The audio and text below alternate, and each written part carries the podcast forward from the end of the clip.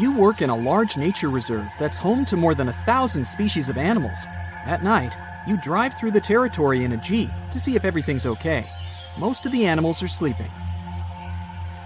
Suddenly, you hear the monkeys screaming. They jump from branch to branch. A herd of horses runs out of the forest. They look worried too. You hear many animals crying. Looks like some unknown strange thing has woken up and horrified the whole reserve. You see a flash in the night sky. It's a meteorite, and it's flying right towards you. You get in the car, hit the gas, and drive away as far as possible. The space rock falls right in front of you and throws your vehicle to the side. You pass out. The fallen meteorite emits some strange yellow energy. You're inside an overturned car, unconscious. All the animals have calmed down. Thousands of them silently approach the meteorite. Its energy envelops you and all the animals around. The more energy comes out, the smaller the space stone becomes. By the morning, the meteorite dissolves in the air.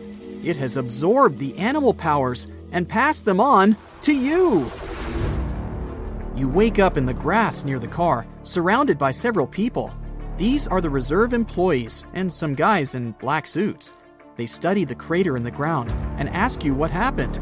You tell them about the meteorite, and they order you to go with them. One of them grabs you tightly by the shoulder. You don't like it, and you want to break out. Two men in black are holding you. You get angry and feel your muscles increase, and your skin becomes covered with fur. You quickly push the men away and roar. Your nails have turned into claws. You've received a bear's powers. Now you're just as strong and fierce. Agents in black are following you. You run away into the forest. You want to be faster and feel your spine changing its shape. Now you're running very fast on all fours. You've got the power of a cheetah, the fastest animal on Earth. You're hiding in the forest. The agents are far behind you. You hear a helicopter from above. It shines a bright spotlight beam. Oh no, they've noticed you. Agents use a megaphone to ask you to stop, but you know what awaits you labs, experiments, life in a cage. You've seen a lot of movies about it, so you won't just give up. You run out of the forest. They release darts at you. You quickly run to a large lake and dive inside. Webbing has grown on your arms and legs. Your feet are like flippers. Your legs fuse into one big tail, and you are now a walrus.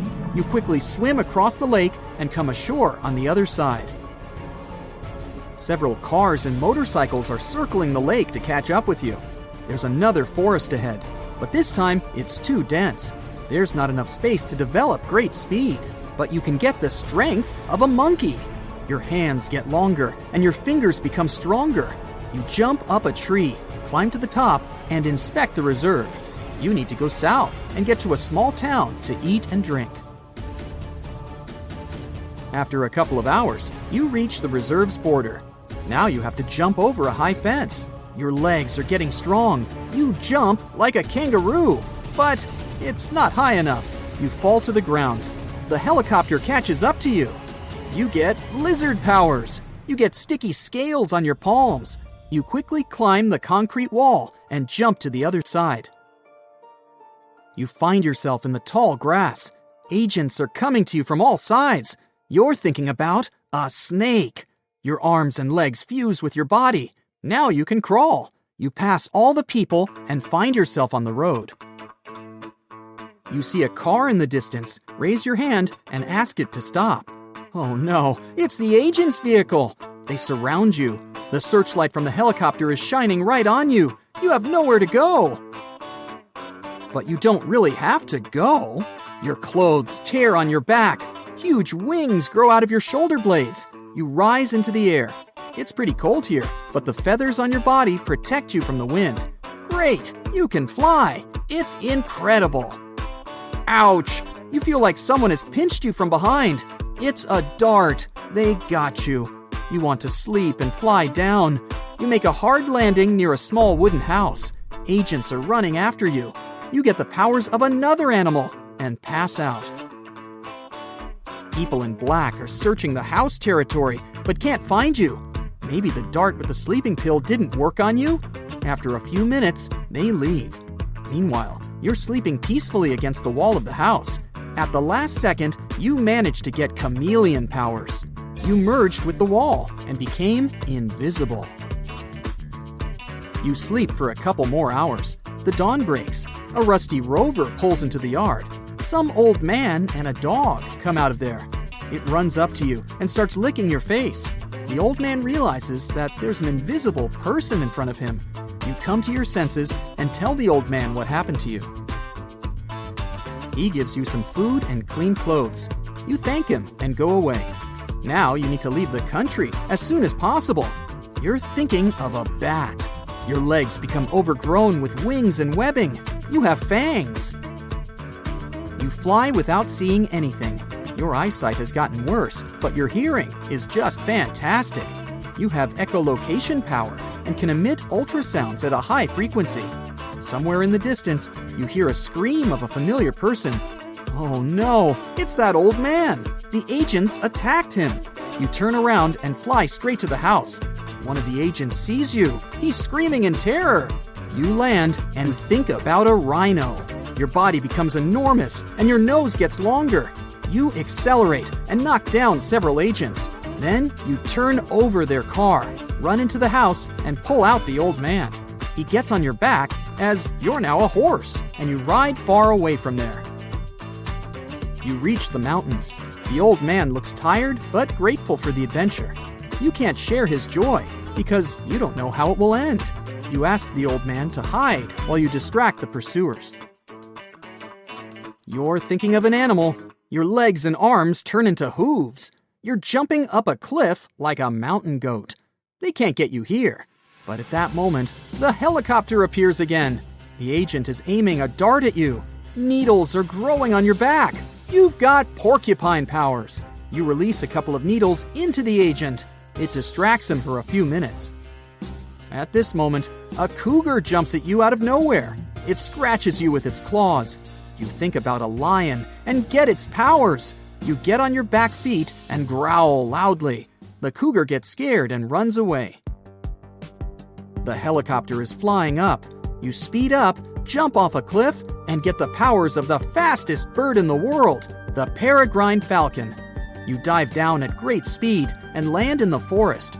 Now you need to find the old man. You have a nose like a dog. Now you can smell your friend and walk towards him. At this moment, you come up with an excellent plan for how to stop those people in black. Now get a load of this. A red whirlwind sweeps along the coast of Australia and heads toward the nearest city. This tornado is unique not by its color, but by what is hidden inside it. These are great white sharks, hammerhead sharks, tiger sharks, and bull sharks. Shark! They fly inside the hurricane, snapping their jaws and trying to grab a piece of meat. People who look at this bizarre phenomenon from the outside think that they've got something in their drinks, but this is reality. A shark tornado can really exist or not? Yeah, let's find out. In 1877, a rather unusual tornado struck a farm in Southern California. About six small alligators, about one foot in length, fell from the sky that day. In 1894, a tornado traveled through England and dropped poisonous jellyfish on people. There's a version that tadpoles instead of jellyfish fell on the ground that day, but it still sounds quite strange. In Kentucky in 1876, there was a black humor rain. Hmm, doesn't sound funny to me. Pieces of meat fell from the sky. The locals tasted them and said it was like mutton or venison. However, later, birds discovered that a flock of buzzards had flown over that area. The birds felt unwell and regurgitated their lunch right in the air. And then, I assume, so did the locals who tried it. In 1947, fish fell from the sky in Marksville, Louisiana. In 2005, there was a rain that contained thousands of frogs in Serbia. In 2010, a small town in Australia was hit by a rain of perches, you know, fish.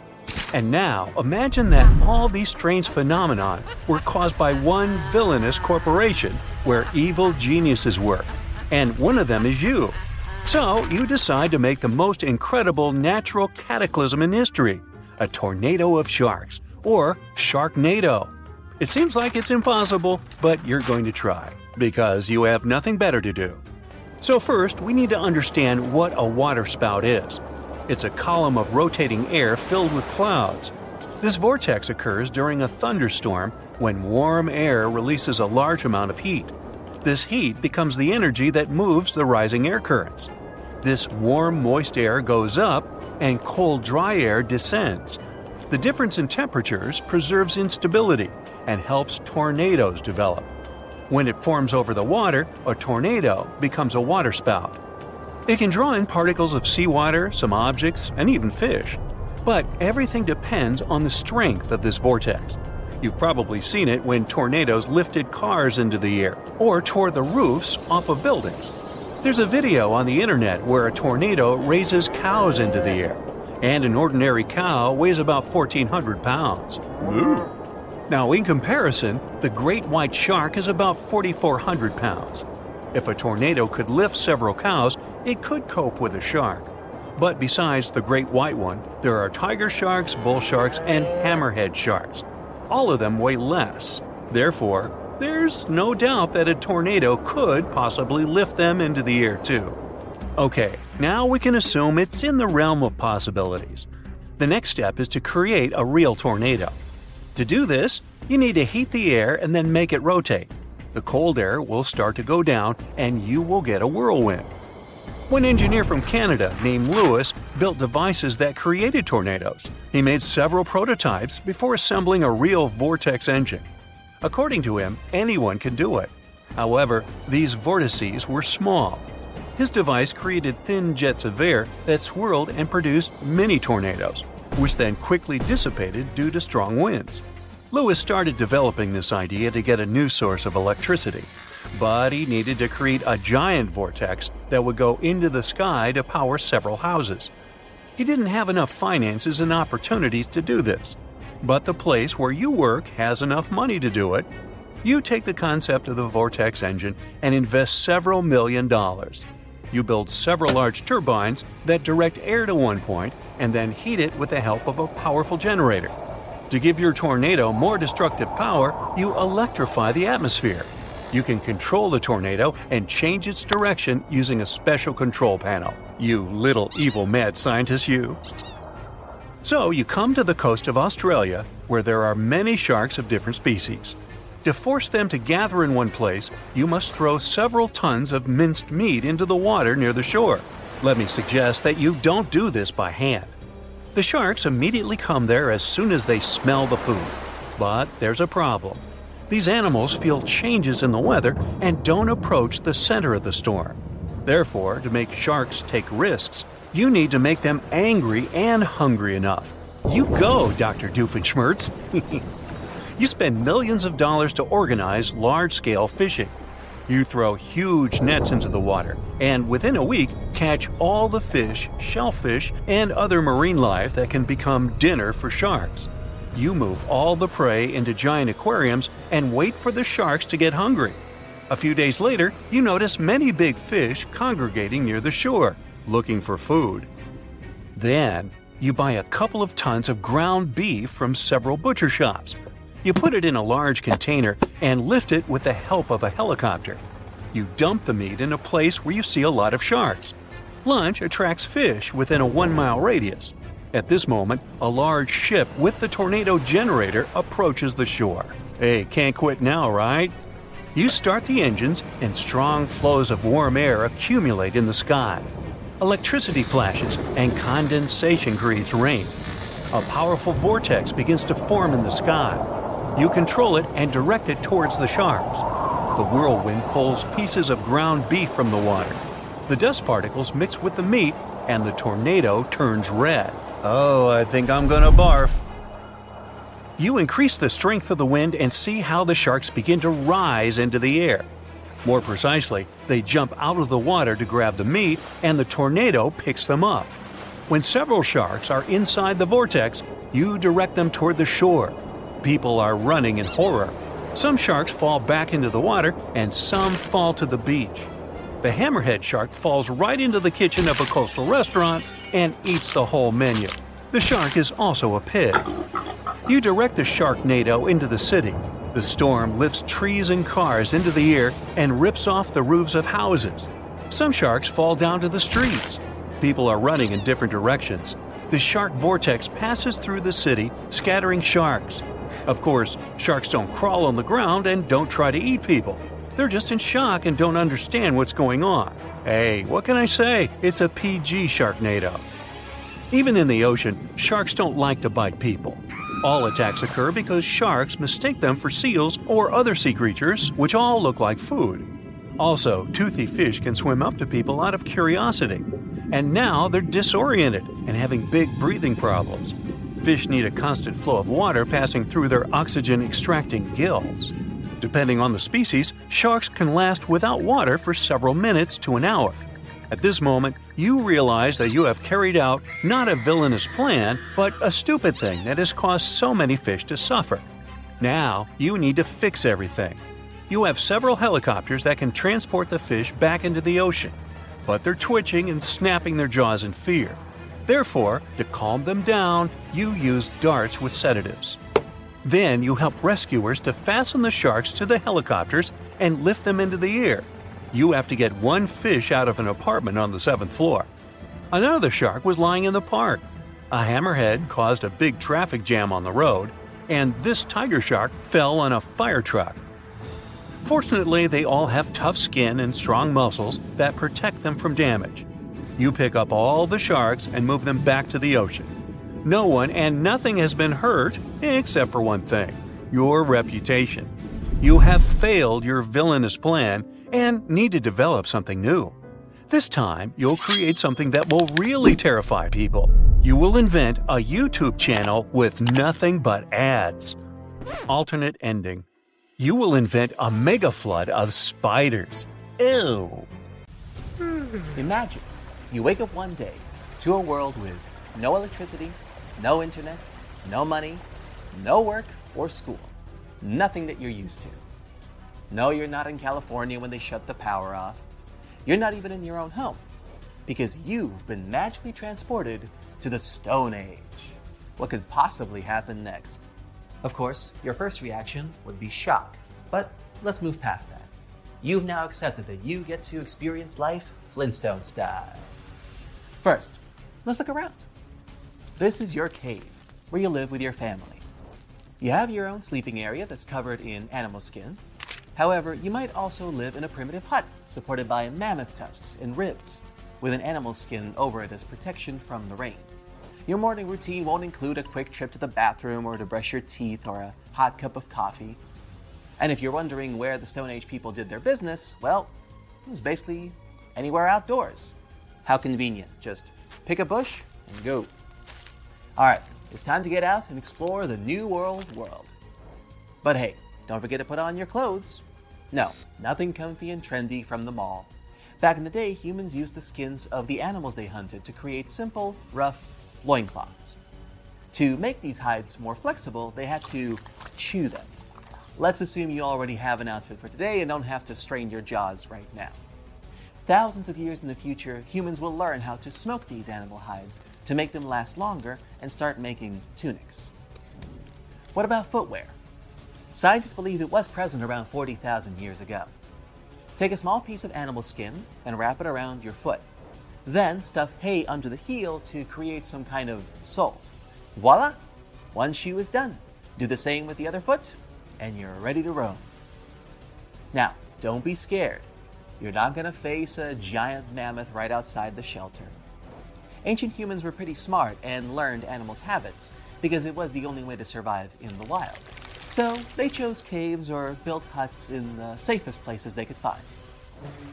Now go down to the river and wash your face. Are you curious to find out what you'd look like in the Stone Age? Take a peek at your reflection in the water. See, you're not that much different from the modern you. Just that your hair is a mess and you might be a few inches shorter, with a more developed jaw because of the harsh diet. And look at those bulky muscles. Well, that's what you get when your life is all about running and fighting with wild animals while hunting. Yes, hunting is on your to do list today. But first, it's time for breakfast. Luckily, you have some leftovers from dinner eggs, wild fruits, and berries. Sorry, no gas stove to cook the eggs. why not try to do it over the fire? Here's a free tip find two small but sturdy and dry wooden sticks. Place some dry leaves or a chunk of your own hair at the base for kindling and rub the sticks vigorously against each other. Keep going, be patient. Okay, finally there's an ember. Good job. Now you can cook your breakfast using a flat stone as a frying pan. Need a fork? Sorry, that won't be invented for thousands of years. See that seashell attached to a wooden stick? That is your spoon. Come on, the jungle is waiting for you. Thankfully, the Ice Age is long gone, so the weather is warm and lush greenery is in abundance. That's good for you since you have to pick different edible plants, nuts, fruits, and wild grains. It wasn't until around 10,000 BCE that folks in the Stone Age learned how to grow their crops and domesticate animals. Only then could they finally stop moving from place to place in search of good hunting grounds. Oh, look, there's some grapes. Let's snatch them. But how do we gather grains, you might be wondering? Well, allow me to introduce you to some Stone Age tools. By the way, the Stone Age is named after the tools that humans invented that were made out of wood? No, obviously, stone. Let me help you out again. Here's a U shaped stone sickle that knocks down the grain stalks. It's time to bring everything you've collected to your camp. Now that the shock of time traveling is worn off, you notice that there are a few other huts near your dwelling. Those are your neighbor. Betty and Barney Rubble, I guess. Stone Age people usually united in groups of 20 to 50 and help each other to survive. Okay, you can eat grapes and other fruits raw, but what can you do with raw grain? To separate the grains from the husks, take a stone bowl and a small grinding stone and grind the grains.